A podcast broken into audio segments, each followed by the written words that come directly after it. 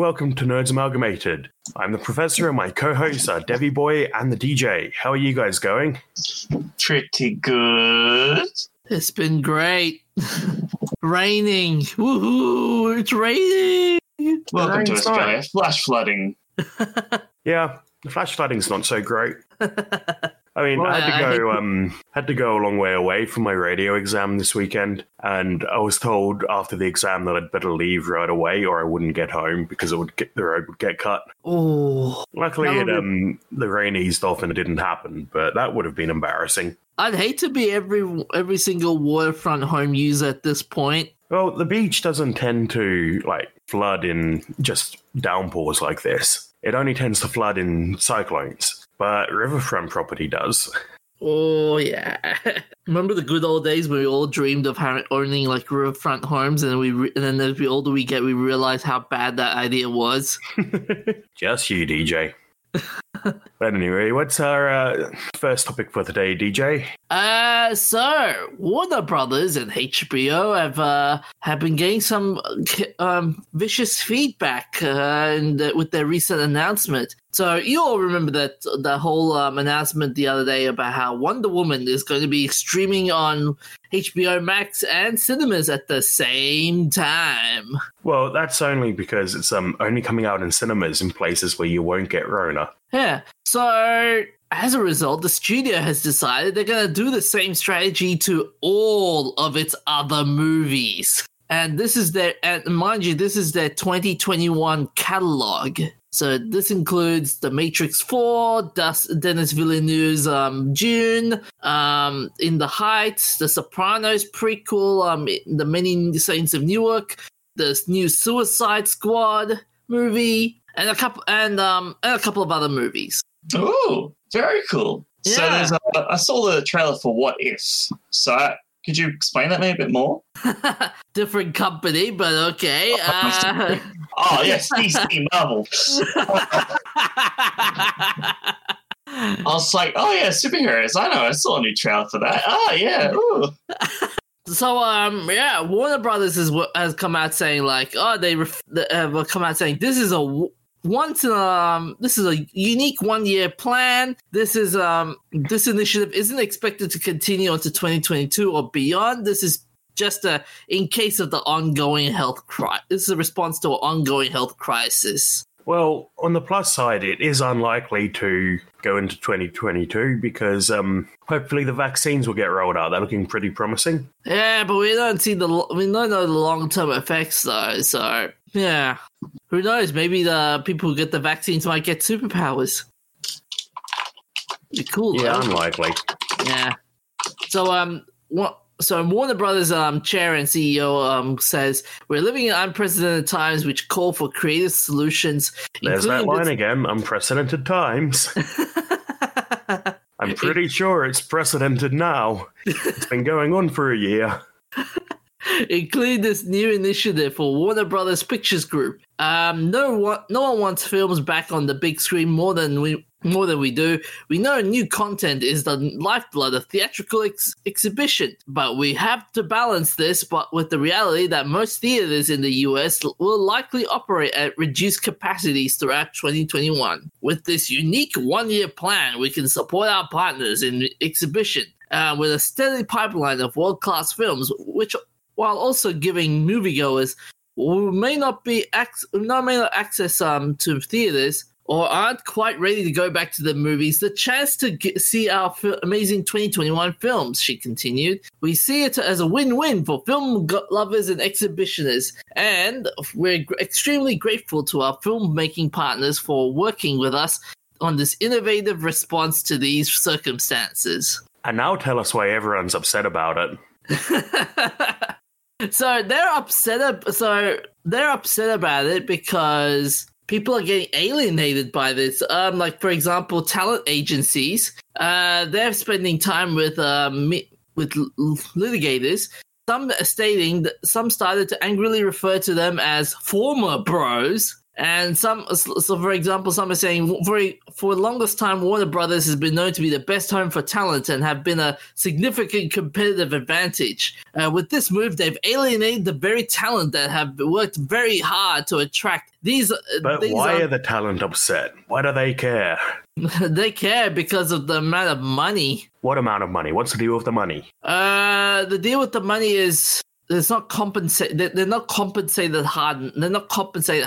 Um, I was gonna say hard enough, but yeah, they're not compensated large enough. Basically, so they said if a film flops, the second payday never comes. If a if a film is a hit, as in often the case with superheroes and other fantasy movies, the back end pay can add up to the wheelbarrows full of cash. That money trickles down to Hollywood's financial ecosystem to agents, lawyers, and managers, funding um, the mansions, the Porsches, and the thousand per person um, dinners, basically. So, uh, Christopher Nolan, for example, um, came out basically saying he's very, very angry about this. Oh no, I'm very, very angry that I can't hear the voices in Christopher Nolan's movies.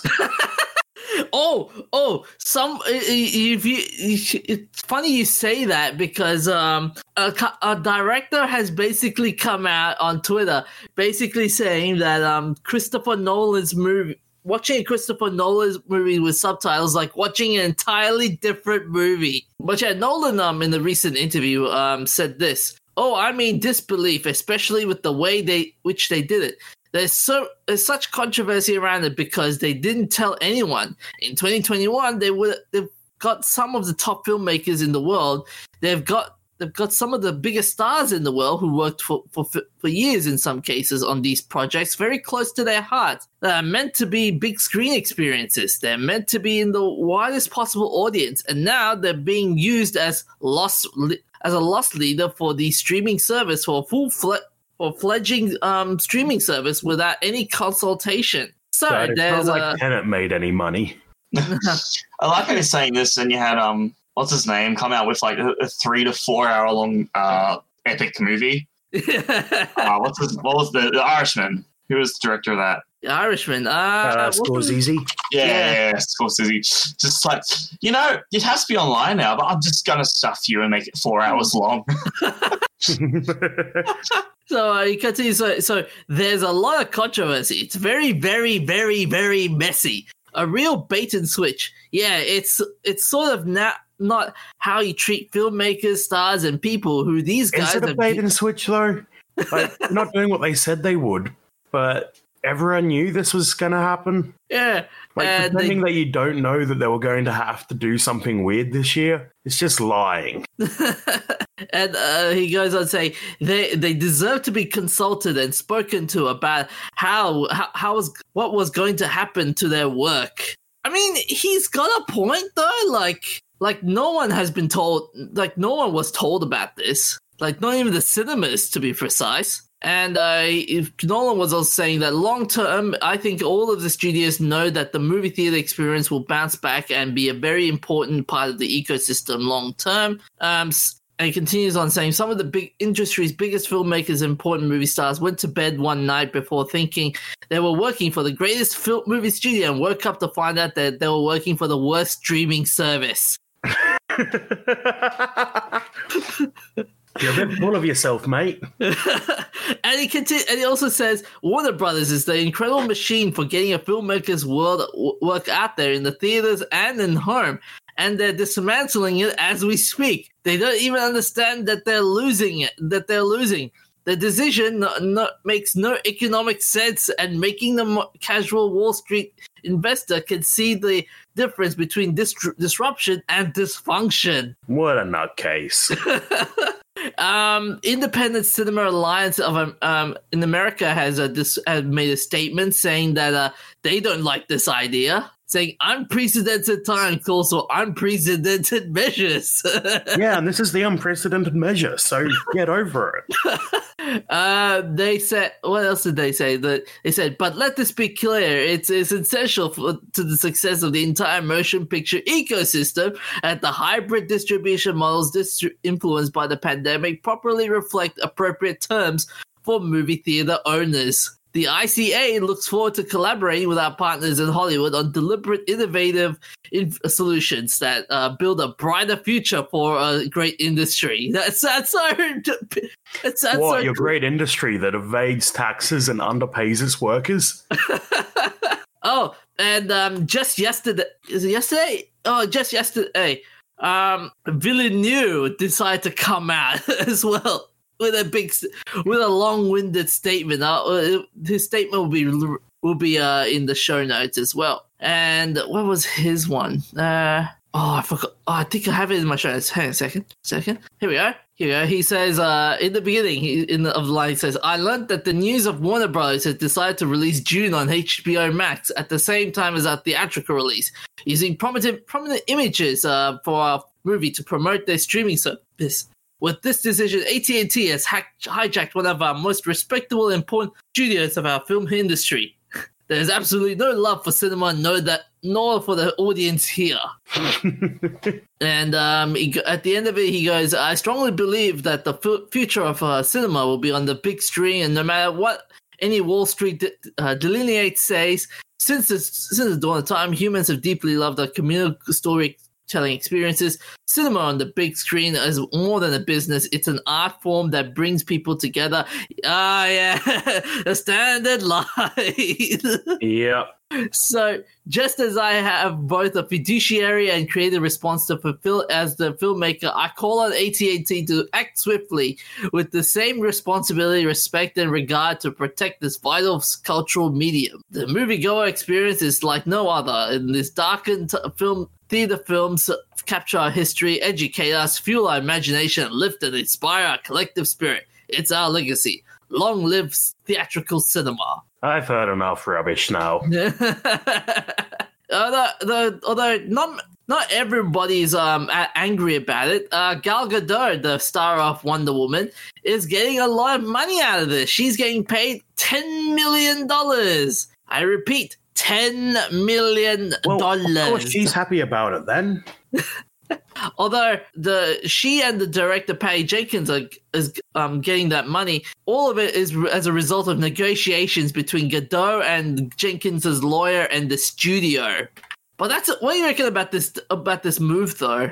In your opinion, like having film studios and streaming services releasing it at the same time. I'm okay with it. I'm fine with it. Things are happening now, so might as well do it. Bye Yeah, bye but- movie theaters. Bye bye bye bye bye. I don't care. Bye bye.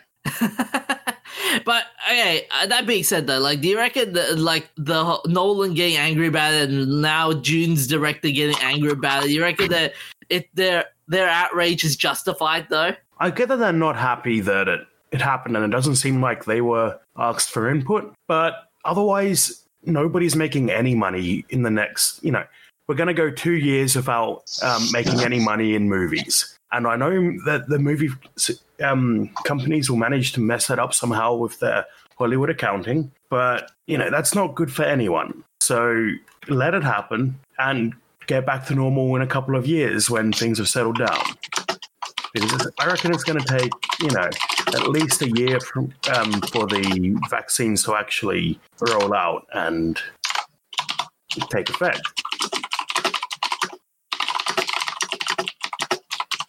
My biggest fear is that are we going to see streaming services, other streaming services, do this, to to take part with this one? Like, uh, for example, Disney Plus. Well, Disney Plus isn't a good streaming service anyway. Nobody uses it. Yeah. Oh, it's the same with um, um, yeah, same with HBO Max as well. Everyone hates them. So of course, there's a way to get the um, get people into the streaming service, but still, you're not making any money from releasing in cinemas. So do it this way. Yeah. I don't get why they hate making money so much. I think it's more like, as I said earlier, it's more of the back end deals and stuff. It's more of the um, it's more of the back end deals and how much um, advertising money they would get as well. Does the director get advertising money? They should, yeah. Why would they? How are they advertising the movie? So the, the usual response, the usual like YouTube. Um, The director's going on YouTube and advertising the movie. well, look, remember, look what happened with the DC um fandom event. The directors, some of the directors made their appearances to say, check out our new movie, The Batman. Check out the new movie, Wonder Woman, and like the So they're appearances getting on speaking conventions and fees stuff. for going to conventions. Yeah. We should cancel all inventions. Inventions are dead. The movies are dead. Sit home and die. the brand has spoken. yeah, so I find it interesting. Like Netflix, will- Netflix hasn't even said anything about this. Like Well, why would they? They're not involved at all. they're not. They They're didn't not get the. They're not involved at all. Yeah, but then they're part of the streaming war. They're part of the streaming wars, though, whether they like it or not. Like they're part of the streaming business, so they they'll be watching it with with with um a bit of unease and anticipation. Yeah, Oh, and also, uh, I don't think Col- they'll be as worried as you think they are, though. yeah. So, um, al- also interesting. Uh, I just want before before before we end this one, they, they said here, um, Kilar, one of the um one of the brothers head honchos, basically said our content is extremely valuable unless it's sitting on a shelf, not being seen by anyone. Uh, we believe this approach serves our fans, supports exhibitionists and filmmakers, and enhances HBO Max, creating value for all. Yeah, so here's the problem Christopher Nolan's paid enough that he can afford to go two years without income. The, um, the extras and the cameramen can't. So if they don't release these, release these movies this year and make no money, then there's just no point in keeping the industry going. The industry's going to have to shut down. Let it die. Let it die and bring forth a new republic. Oh, the irony of using movie references in a discussion about the death of the movie industry. Ah, yeah. Well, it is a sign that ho- that the ho- that Hollywood is ki- Hollywood is dying.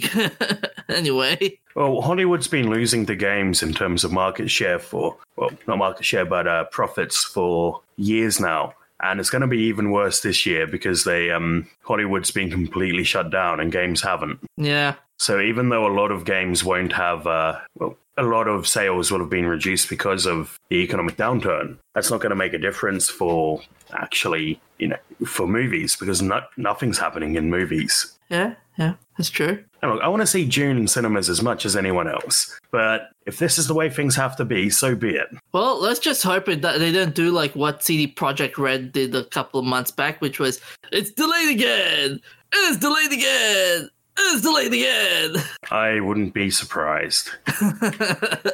They've already delayed it so that they can release it in a time better for them. So I don't know. Is it going to? Um, can they delay it again now that they've got a deal for streaming? Oh, unless if they do like, uh, unless if they do, uh, what is it, the the HBO Max cut, and then a couple of years later they'll be like the Villeneuve cut. Oh, please do not give them the idea that game developers have. Releasing specific versions of the game on specific consoles is wrong. That's what I don't understand. Like, um, I, the other day I downloaded um Deus Ex um, Human Revolution, and I there was like there's a director's cut. I'm like, what? Well, director's cuts of games make sense. They tend to have all of the DLC in one place, um, have bugs fixed. It's basically another name for Game of the Year edition. nah, But okay. the problem is, like, games on particular consoles come with levels that aren't released in other consoles, which is what's wrong with the system. Professor, you shouldn't start talking about director's cuts when there's Blade Runner hanging over your head. Just saying hello. How many copies have we released of Blade Runner? Oh, one, two, three, four, five, six. The final cut. Yeah, that happens. what was it? Uh, let's not forget Lord of the Rings. it's only one extended edition of that. Everything else has just been remasters up to 4K and stuff like that. Yeah, that's true. that's true. But yeah, back to the but but Oh, yeah, so the extended edition is the way to watch Lord of the Rings. yeah. But here's the thing. Okay, but back to the movies. So, can you actually see Dune Lord of the Rings they is do? movies. What's up? Lord of the Rings is movies. We can't go back to the movies if we're already talking about movies. We were talking about games earlier on before we get to the movies. But And okay, Lord of the Rings is movies. okay, okay. Could you actually see someone? Could you actually see uh, Villeneuve do that though? Like, there's the HBO Max edition. Now there is the Villeneuve edition of Dune. I have no idea. I don't know what he's like as a person. Yeah, that's true. That's true. My biggest fear when it comes to all these will be like, oh yes, in order to see all these um new Warner Brothers movies, you have to pay extra, extra. I tells you. That's what Disney already tried, and it was a flop. Yeah. Like for other reasons, because Mulan sucked. But hopefully, it um hopefully they think that it's because uh, the system sucks and not because Mulan sucks. Mm-hmm. Mm-hmm. Well, I, I just hope um I, I just hope HBO Max uh Hollywood does the Cyberpunk edition model to delay it and to make it better. Yeah, we'll also have to see. Like Hollywood's trying to farm money, but you know what else does farming? Fish. So, in the first instance of a non human vertebrate domesticating another animal, damselfish in uh, off Belize in Central America are farming algae with crustaceans to tend it. So it's only seen in some particular fish at the moment. Um, others eat the damselfish, but the eat sorry eat the shrimps. The um, so they're mysid shrimps and the longfin damselfish have formed a relationship. The damselfish will protect the shrimp from other fish. Uh, so they're prawns, not shrimp. No, I think in this case it is actually shrimp. But yes, um, so it's possible that the one theory that they're working on is that the um, this particular case is related to fertilizing the algae using mysid shrimp waste. But you know, I reckon it's only a few years until they have the mysid shrimp actually farming it and you know um, plowing, picking the algae. No, I don't actually, but that would be pretty exciting to find in another animal. Ants actually, um, ants are a farming species. Some of them farm aphids, but those are invertebrate species. Mm. So the damselfish is the first vertebrate species. So are we gonna make? Are we gonna get like a new, uh, new nursery rhymes with uh, all, all make all make damselfish had a farm? Yeah, Stop trying to make, make damselfish happen. no nursery rhyme shall destroy our good feelings and minds today.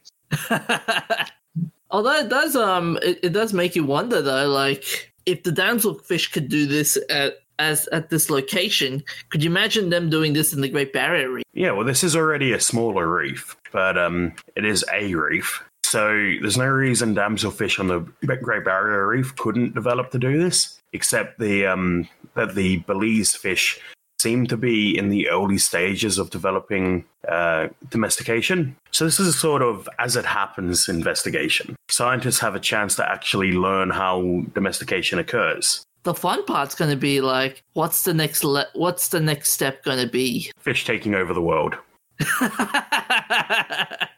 you know, there's a manga where that happens. Oh, n- really? It's I wouldn't horror. be surprised. There's a manga for everything. It's a horror manga by um Jintaro Jinti uh, Jint intro. Oh my god, I am terrible. I'm so sorry. Jinto Inso. Flip. Someone, someone say that better than me. Jinto Ito. Uh, Jinto Ito. Is that different Thank to Junji Ito? Oh no, it's Junji Ito. Sorry, I spelled it wrong. There you go. yeah, Junji Ito. Junji Ito. Okay, I didn't know he'd done that. I've read some of his stuff. Let me find the image. Uh, oh, here we go. Lovely. Like Gyo. Oh, so the Enigma of Amigara Fault was actually a bonus story included with Gyo. I mean, Enigma's the only one that ever gets posted on Reddit.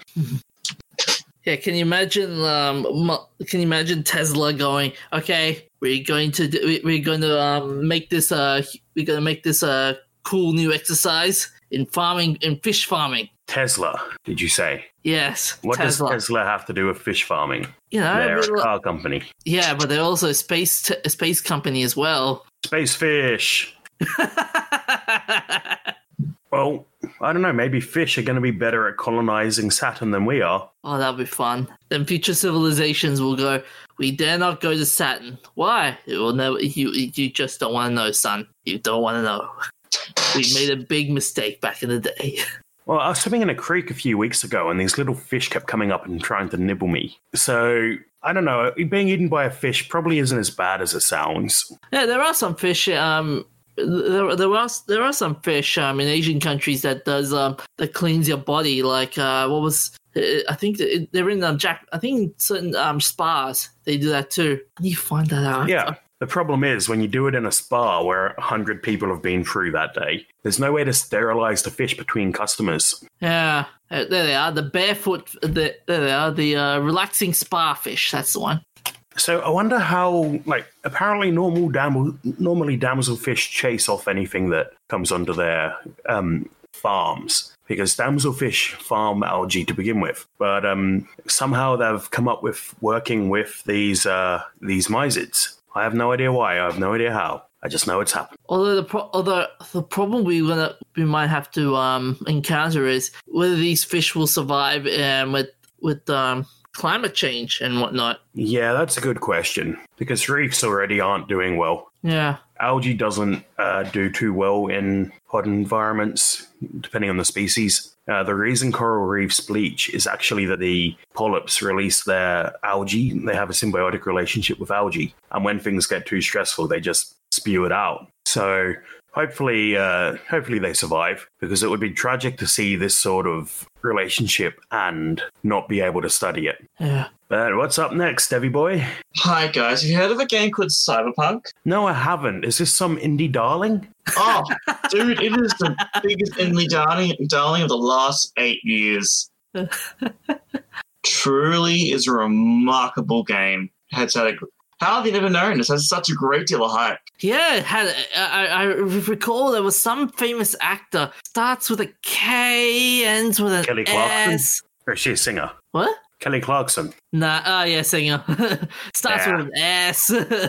There's a lot of um a lot of overlap between singers and actors though. She was on American Idol, which is a TV show. So that basically makes her an actor, so I was still correct. Yeah, yeah, Davy boy. There, there was a time. Yeah, that was such a hyped up. That was a hyped up. Um, such a hyped up game. And I love the uh delay memes. Well, guys, But, uh, guess what? It's just released, and um, well, it's uh, definitely been a fun time to see Projekt Red. So, like, yeah, the reviews came in, and the game was overall pretty positive, but it's definitely had some rocky, bit of a rocky launch, you know, to say so. Well, not financially. Well, financially, seen- no, I've just financially, seen an article here. Uh, they've already made back their money four days later. yeah, financially, hundred percent. But in terms of like reviews and actual gameplay, it's like, oh, performance and stuff. Uh, like, um, of course, you had the thing a couple, like a week ago. You had the uh, epilepsy issue. Uh, well, a specific point in the game where it tried to create an epileptic shock. Uh, yeah. Uh, But I don't know if that was accidental or not. yeah, I don't really notice about that one. So they patched that out at least. That's Or- good. It Well, not patched out. I think they uh, a setting or something. Uh, but Yeah, so uh, your character puts on a, a headset that happens to flash patterns very similar to the ones that they use to diagnose epilepsy. hi Pokemon Porygon episode. Yeah, I um I went and looked that episode up after I heard that, and wow, that was hard to watch. Like I'm not epileptic, and that still hurt my eyes. I, I will say this though: the the the storm that came out of Cyberpunk has been amazing. Like GameSpot, that is a game. I get confused. Is it GameSpot or GameStop? Okay, that's- Anyway, uh, GameStop, GameStop is a uh, failing re- retail company. GameSpot is a website. yeah. you, you you were saying, Debbie boy? I don't know. Yeah, I mean, the main storm has been that, uh, well, you can't technically play the game on PS4. It's uh, it's not terribly good.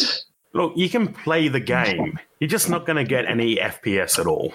You you can play the game, but do you really want to play the game? I mean, yes, but I play it on my PC because I don't own a PlayStation. So Yeah, because you have all the money, you little console flip. hey, I, hey, hey, hey! If it, if if it, if you want, if it makes you feel any better, guys, I even bought the the collector's edition on PC. Oh shit! So what's Yeah, the how collector's big was edition that get you on box? PC? Oh, how do you even get it in the door? it wasn't. It was. It was. It's not that big. It was. It's like knee high. That's still pretty big for a game box, considering these days games are literally just pieces of card with a serial number on it. Oh, you, you're talking about Fallout 76, that kind of thing. No, lots of yeah. games that um, lots of games in online stores release a um, yeah, just release a, a code instead of putting a CD in the box. Yeah. But yeah, the pe- like I, I, not many people liked the game on console. They were just like, ah, the the frame rates and stuff. It was just laggy. Yeah, yeah, it's definitely not doing well on uh, current gen consoles. I hear the new new gen are doing better. yeah, New Gen are betterish, but they're not technically released for those yet because you like you can get it through upgrading from buying a PS4 version, but still, like it works fine, but it's still nothing compared to what's on PC. And they should have released on the new stuff first, then then uh, then spent the next few months optimizing for uh, the old ones. Yes, hundred percent. But uh, they didn't do that because rush. Out of time, boys. We gotta gotta out of time and out of other people's attentions. Yeah. We got this game out the door, but no one allowed us to have more time on the product. So We couldn't possibly delay this game that's already been delayed Yeah. At least Siege Red just announced that they're changing their contract rules to give everyone their bonuses. They bloody better after saying they won't use crunch and then using it for months. Yes, so they've done that, which is good. I've seen one um, YouTuber. He says he's found a, he he may have found a way to deal with the performance issues. Uh, with the uh, if it's on the Titan RTX. Yeah, I've seen someone. ma- There's some people have managed to figure out how to how to solve the performance issues. But yeah, um, you can do it with enough power, but you know, you can do anything with enough power. Maybe we'll just have to wait for the Cyberpunk Quantum Computer Edition. here's a question though: Is this the next Crysis game? No, no, because Crysis just came out with the the next Crysis game, the first one with all the graphics updated. Yeah, but was it is it playable enough to melt your computer though? Yeah, it has a can it run Crysis mode, which completely turns off all of the limits. but yeah, um, but yeah, the storm that's been uh, had with Cyberpunk that's been insane. I mean, what was it? The the the the the old one was uh, Game GameStop with uh with, with with the reviewers. Oh, that was funny. Have you guys seen that video? No, I haven't. What's the deal with the reviewers? Uh, so one reviewer basically said, "I have not played the game, but I'm gonna I'm gonna give it seven out of ten. No, that's not how this works. Oh my god, seriously? Why? Hang on a second. Let's let me find let me find the review. It was it was a, and the like to dislike ratio for that review it was just funny. I'd hope so. I Was hope it, everyone uh, would was- dislike it because that's rubbish. what was it? It's 5.4k likes and 34k dislikes. I mean, but speaking of um, likes and dislike stuff, so that the Metacritic score for the PS4 and Xbox versions have dropped to roughly, I think Xbox, uh, I'll just say roughly out of medium, it's around about a two. Oh, That's brutal. Uh, while the PC version the user scores dropped to 66 out of 10 oh, uh, because of bugs and such things. Likewise, on Steam, it's also been dropping slowly over the last couple of days into um, mostly positive, uh, and slowly dropping into mixed. Yeah. Hold on. Well, What's the uh, what's the Metacritic? What's the critic scores for the game? I mean, the fan game would be totally different to the critic score for the game. Yeah, the movie. critic score's 90 out of 100. Really? No way. I have no idea how gamers and critics are so out of touch from each other. right? Like, I don't know. Yeah, the Metacritic score's 90, user score's 6.8, and then I'll try and find the PS. Where's the console version? Go get the correct scores. You know, we, we, oh, we're journalists here. Uh, PS4 version is 2.8, and then the Xbox One version is 3.7. Yeah, it's not um not doing well then. No, and likewise, even uh, reviewers of the Xbox One version, like actual game reviewers, say it's a 3.5 and a 6, 68, and for the PS4 version. Uh, they uh, I likewise put it at 60 and 35, and basically, there's two other publishers that haven't given it a scores basically like, just don't buy it. Yeah, I reckon this will be one to wait for the uh the patches. Yeah, I, I'm looking at one of the um one one of the cri- one of the reviews for this um this is from the one of the users who reviewed. They're saying here the degree of disconnect between the critics and the gamers is astonishing. I blame this on the cancel culture that permeates every single social interaction nowadays. Critics are simply afraid of being honest about giving a disparaging review for fear of losing their jobs. The Not irony only is that, but idiots will send them death threats. Yeah.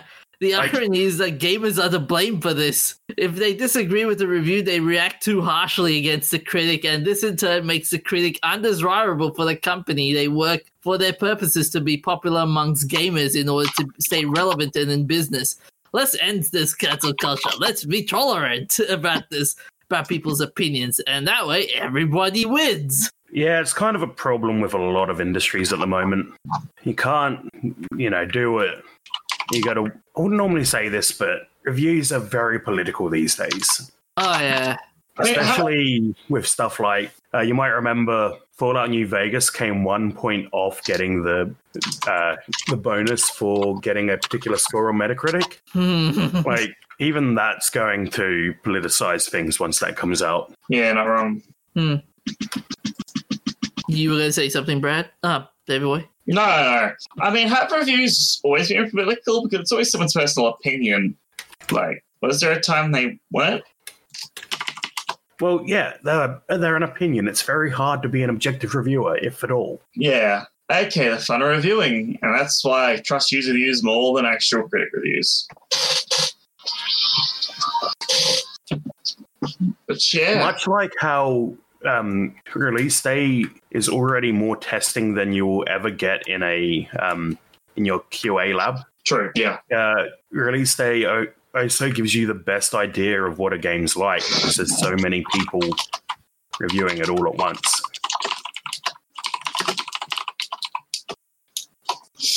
But then there's also a few uh, reviewers that I follow who I know have similar tastes to me. And I Uh-huh. think that's um, a big part of what you need to do to get accurate reviews.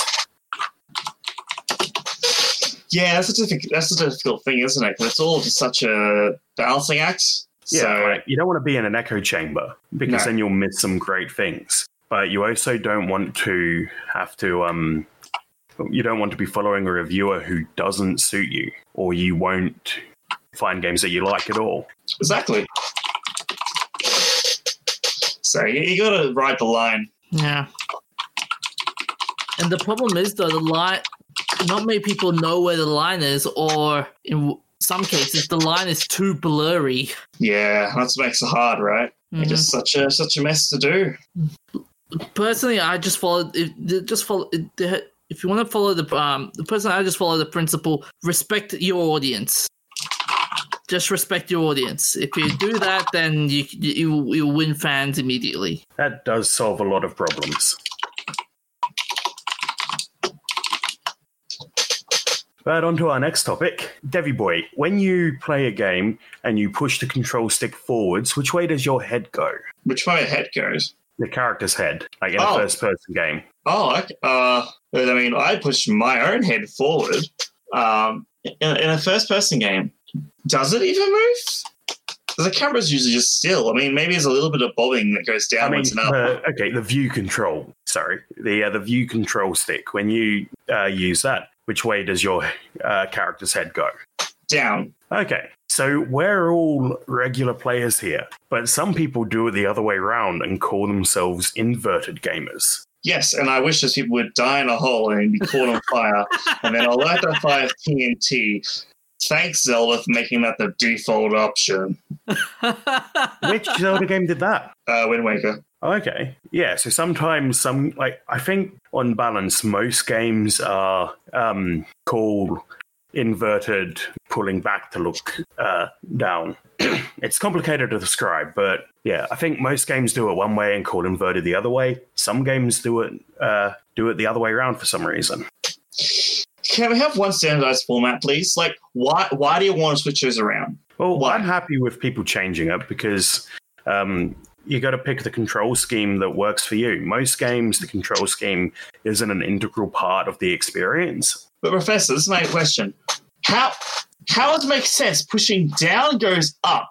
Okay, flight simulator, different story. But you know, Yeah, if I push, if I use my motor skills and I want to move my head, I told my motor skills to move down. My head moves down. Does it move upwards? Ah! yes. There's uh, a reason why it's such a big debate. Anyways, Yeah, so some uh, some gamers reckon it comes comes over from flight simulators because in a flight sim you pull back on the stick and look up. and I was thinking the same thing. It makes sense going to that, that area.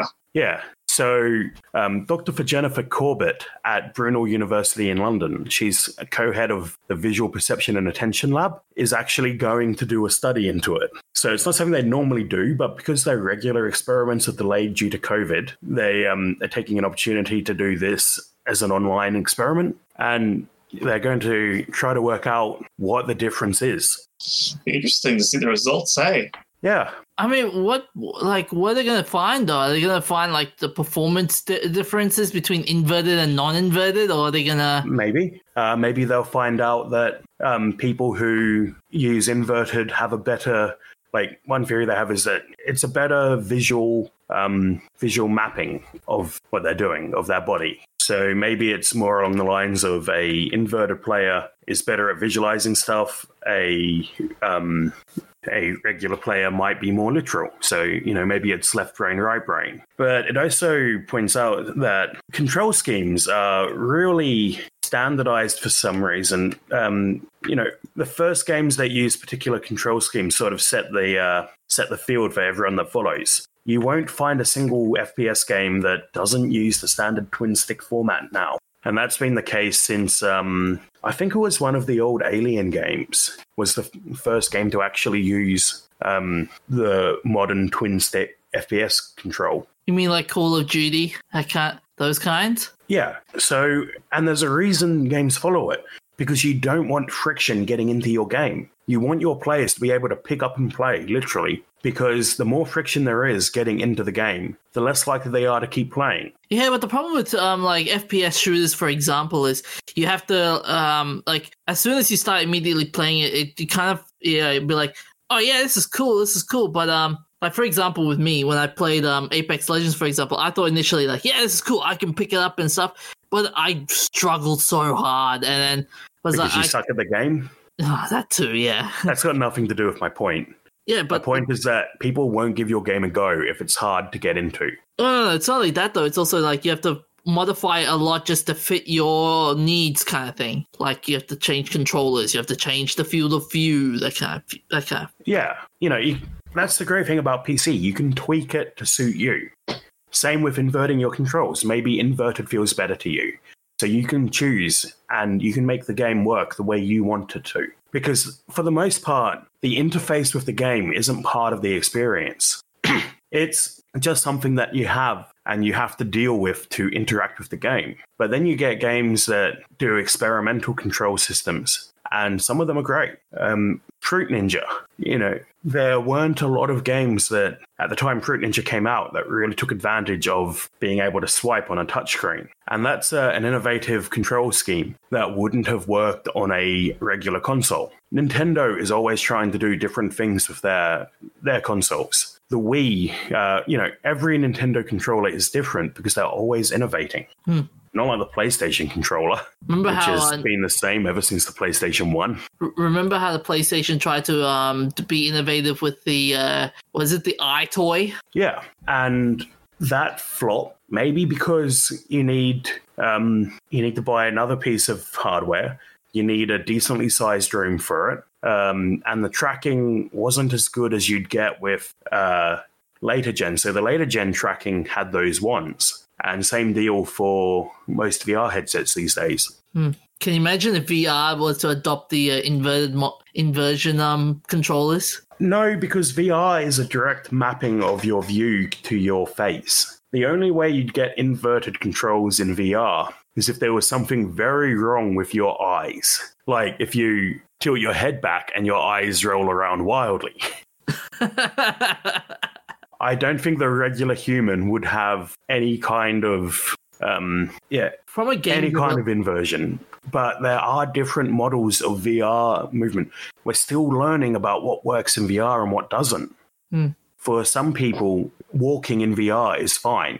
For other people, not a chance. They need to teleport, or their eyes will not match up with what they're seeing. You know, their um, in a system, and they will get motion sickness. From a game developer's point of view, is this sort of a pro? Is this problem a, fo- a like a balancing act in a sense? No, you just put in a control to let people invert their controls, and that's it. It's it, for accessibility. It's the thing to do. It's responsible. Yeah, but I, I do. I, I think I'm, I might have. I might, I might have asked this question already, but why do they get? Why do inverted players get so much hate though? I don't know. That's just a thing that happens. They can die in a hole. And, uh, I, I, I find the hate because you start a game as inverted and you're like, oh my god, who? What psychopath did this? Flips it, goes to settings, flips it around. It's more of a grudge, I think. Okay.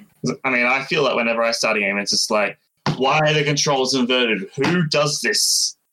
And then flip them Yeah. back. It's like, I think that's where the hate comes from. There's some debate about which should be default. But anyway, uh, what did you play this week, DJ? I've been playing AOD, the Art of Defense, and it's basically a tower defense uh, game. Basically, Is it good? eh, eh, it's it's it's a st- it's not that bad, but it's a s it's just a like a mobile mobile type game. I'll put it up on. Alright, Okay. Well, yeah, it's is there anything special about it? Um, it's not really. It's the special part about it is basically you can you have to defeat wave by wave, and you can That's You just can, uh, regular tower defense. yeah with microtransactions and all. But yeah, it's it's fun to play. Like seeing all the ca- cars get blow up and blown up and stuff, and trying to figure out strategies on how to um we how to weed out the um the pack. And you can also upgrade your um, weapons and bases and whatnot. So it's fun. It's fun. The downside is, is sometimes the downside to this game is most um some of the weapons they always they take a long time to load up. So yeah, and the microtransactions. Oh, good god, the microtransactions are annoying. Okay, so we give it a zero out of five then. uh three out of five. I mean, it's fun to play. Like on a, uh, it's it's fun to play when you're when, when you don't require too much thinking. But yeah, it's it's the microtransactions. It's just eh. Okay. So what what do you rate it? Uh, I'll just rate it. Th- uh, I'm rating it three out of five. That's my rating. What about you, Devi? Ah, nothing really. It's been a pretty meh week, just uh, fixing work. I know, not that exciting, hey? Hmm How What about about you? you, Professor? Have you been doing anything? I was playing uh, Noita Oh, again, what's that? which um, it's the the Falling Sand magic game I was telling you about. Oh, yeah? Yeah, it's still good. I'm uh, really enjoying it still. And the, the combos of things are really interesting. So, um, there's a lot to learn about the ways different skills interact and what you should take for a per- certain run. Have you found any more bugs in that game, or just uh, same old same old story? No, uh, I haven't found any bugs. I give it uh, four out of five. Cool. It's got a lot of content, and I'm not close to finishing it, so got a lot to uh, got a lot to go there. hmm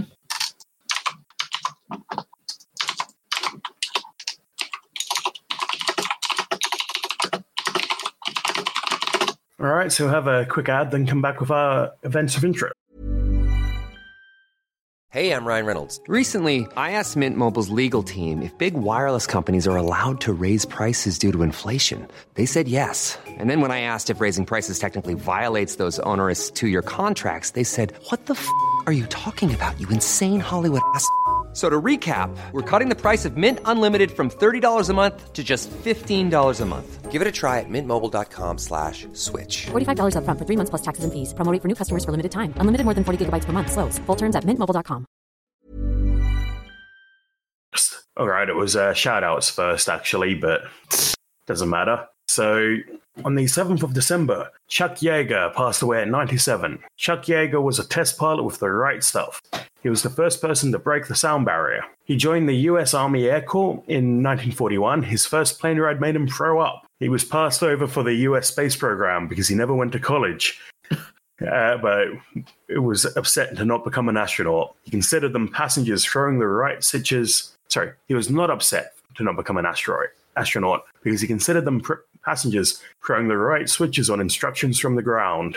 He was 24 years old, testing a dozen planes a week when he first broke the sound barrier in a Bell X1. He had broken two ribs a few days before, but didn't tell his superiors for fear of being grounded. Because of the pain, he had to use a broomstick to close the cockpit before takeoff. that is awesome. yes, and nobody knew whether the plane or the pilot would be actually would actually be able to handle going past the speed the uh, sound barrier. One of the weird things about um, breaking the sound barrier is that the controls invert. Eh?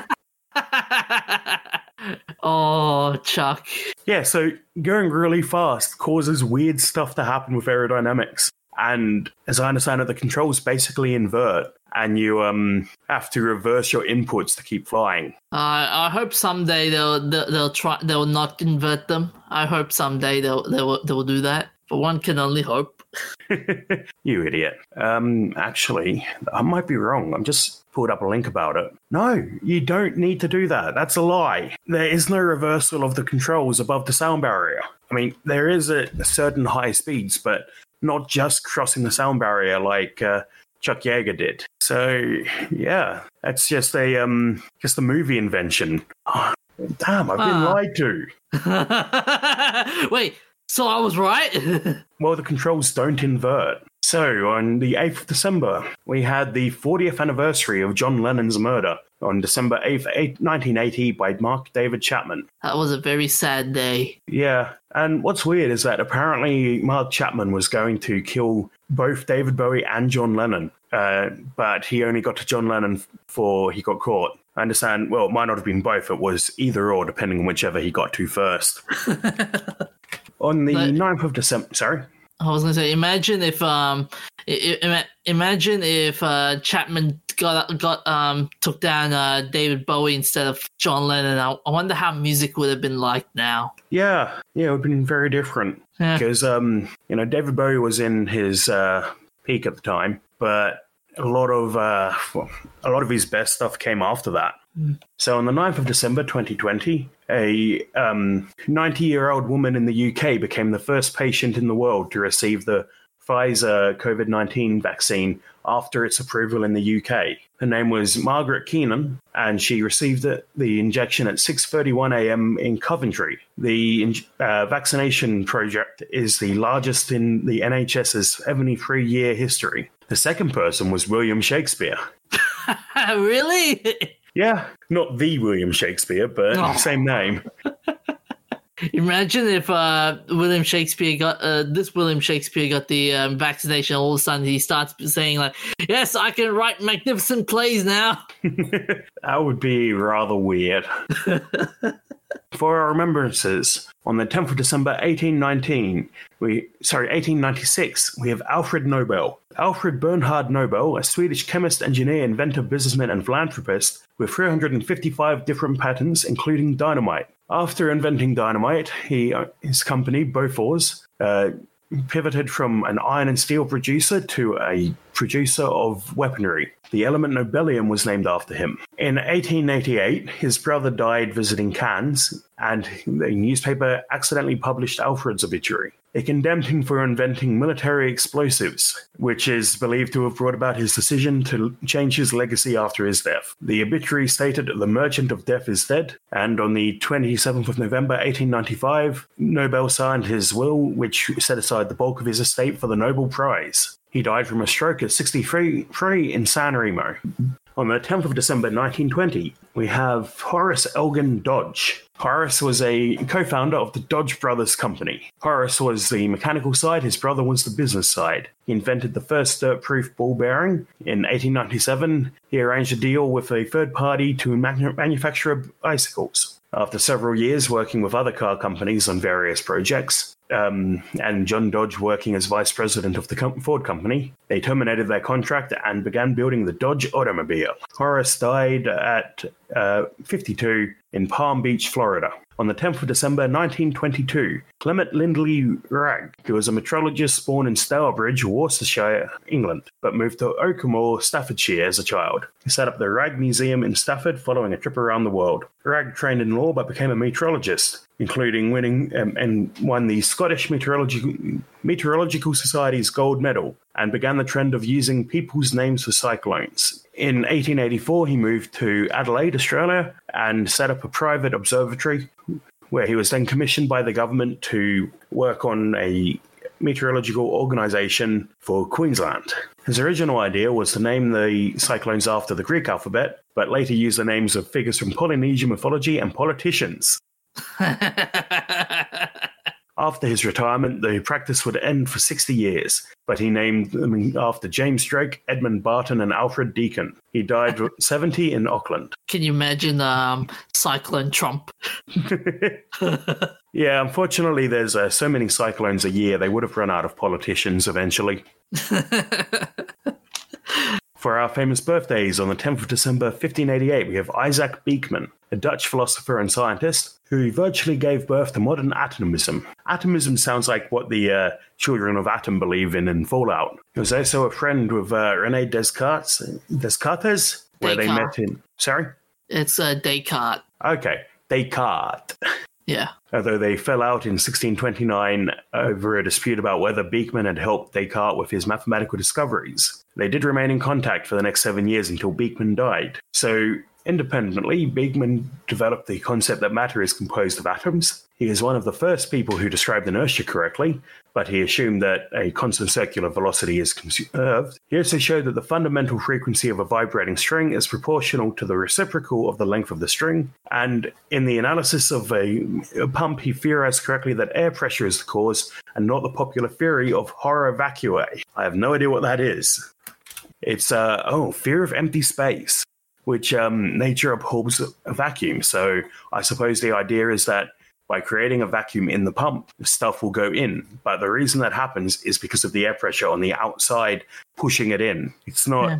that it would just go into the vacuum if there wasn't anything pushing it. And I like how uh, it says horror vacui reflects Aristotle's idea that nature abhors an empty space. Yeah. Sounds like one of those horror movie titles. In an empty space, no one can hear you scream. He was born in Middelburg on the 10th of December 1751. George Shaw. George Kearsley Shaw, an English botanist and zoologist, co founded the Linne- Linnean Society in 1788 and became a Fellow of the Royal Society in 1789. He published one of the first English descriptions with scientific names of Australian animals in Zoology of New Holland. Yeah, so Australia was first discovered by, well, discovered by white people by the Dutch, because, you know, the Aboriginal people lived here for ages. But um, yeah, I wonder how it would have turned out if Australia had been settled by the Dutch instead of the English. Oh, history would have would have changed significantly. Yes, it probably would. So George was one of the first to examine a platypus and published the first scientific description in the Naturalist Miscellany in 1799. The botanical author abbreviation G. Shaw is applied to species he discovered. He was born in Bierton, Buckinghamshire. And on the 10th of December 1851, Ada Lovelace, Augusta Ada King, Countess of Lovelace, was an English mathematician and writer known for her work on the Babbage machine, the analytical engine. So she is uh, possibly the first to recognize that the machine had applications beyond pure calculation and published the first algorithm for the machine. Ooh. Yeah, so as I understand it, Babbage designed the machine and wrote some simple programs, but it was just for calculating things. Then Ada Lovelace came and expanded on it. But um, other historians believe that Babbage's notes show that he came up with, with the first programs. Yeah, so a bit of a debate there. I suppose they really were doing different things with it. But uh, she was also known for asking questions about how individuals and society relate to technology as a collaborative tool. She was born in London. That's a really interesting question about um, you know, how society uses technology. On the 9th of December 1868, the first traffic lights are installed outside the Palace of Westminster. Resembling some railway signs, they use semaphore arms and are illuminated at night by red and green gas lamps. So today, the spot they are installed is occupied by Winston Churchill's statue. In the months before its installation, two MPs have been badly injured and a traffic policeman killed on the spot. Oh. Yeah. A policeman still operated them, but they were more visible. Can you imagine they install they they use this technology now? Like instead of imagine if uh, they go like, okay, to um, we're gonna use gas from now on, and, and all traffic lights will be using a semaphore. Yeah, that would be rather weird.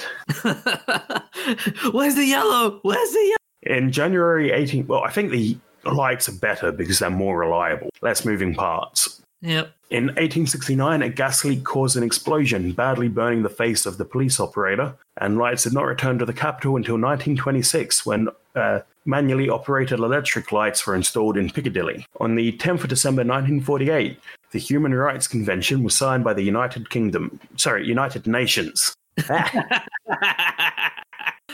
it was signed by 48 in, uh, who voted in favor, none against, eight abstained, and Honduras and Yemen failed to vote or abstain. Eleanor Roosevelt is credited with being instrumental in mustering support for the adoption, both in the US and around the world. The uh, main point of contention, according to Eleanor Roosevelt's notes, was that was Article 13, the right for citizens to leave their countries. The majority of um, UN states gained sovereignty and joined the organization later. On the 10th of December 1968, Japan's biggest heist, the unsolved 300 million yen robbery, was carried out in Tokyo. On the morning of December 10th, four Kokubunji branch employees of the Nihon Shintaku Ginko transported uh, a bit less than 300 million yen, so it's a bit of a lie there, in the trunk of a company car. The metal boxes contained bonuses for the employees of Toshiba's Fuchu factory. They were stopped next to the uh, Fuchu prison by a young un- uniformed officer on a police motorcycle who informed that their branch manager's house had been blown up and warned that dynamite had been placed in the transport car. The employees uh, exited the vehicle while an officer crawled out under. Moments later, smoke and flames came out of the car, and the officer rolled out, shouting that it was about to explode. While they ran, a- while the employees ran away, the police officer uh, stole the car and drove away. As of 1988, both civil and criminal statutes of limitations expired, allowing the criminal to tell his story without legal repercussions. He is yet to come forward. How gullible do you have to be, though? Well, there was flames and stuff, so, you know, I'd believe it. On the 10th of December 1986, the movie Kamikaze premiered in Japan. In too much Japan. Premiered in France. Kamikaze is a Jap- Japanese thing, so, you know. Yeah. A mad scientist invents a system which allows him to reach through the airwaves and transform television cameras into weapons to kill whoever is being filmed. But that's all we have for today. Where can they find us, DJ? Uh, they could find us on Twitter, Instagram, Facebook. Uh, they can also find us on that's not Canon.com where we have an archive of our old episodes, and um, they can also find new podcasts there too, such Here as our uh, TNC shout out for this week. uh, our TNC shout out for this week is Black Magic Woman. It's a podcast about uplifting conversational type uh, style program featuring first, mainly First Nations people from Debbie. Australia and around the world. Debbie, we can hear you Huh? typing. we can hear you typing. Your keyboards are too loud. I'm so sorry, my power. Yeah, so what was that one called, DJ? uh, Black Black Magic Woman. So basically, uh, a podcast featuring um, f- having conversations to highlight the diversity amongst First Nations people and the resilience of her people. So yeah, Okay, so that's all we have for this week. We'll see you next time. take care of each other, stay hydrated, and hooroo. Don't turn invert in. Don't turn inverted. don't turn inverted controls on, and I'll see you guys next week.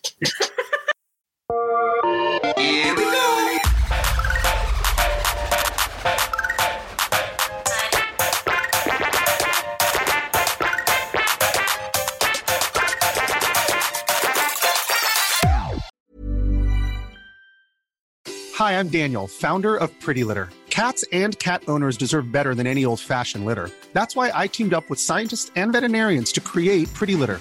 Its innovative crystal formula has superior odor control and weighs up to 80% less than clay litter. Pretty Litter even monitors health by changing colors to help detect early signs of potential illness. It's the world's smartest kitty litter. Go to prettylitter.com and use code ACAST for 20% off your first order and a free cat toy. Terms and conditions apply. See site for details.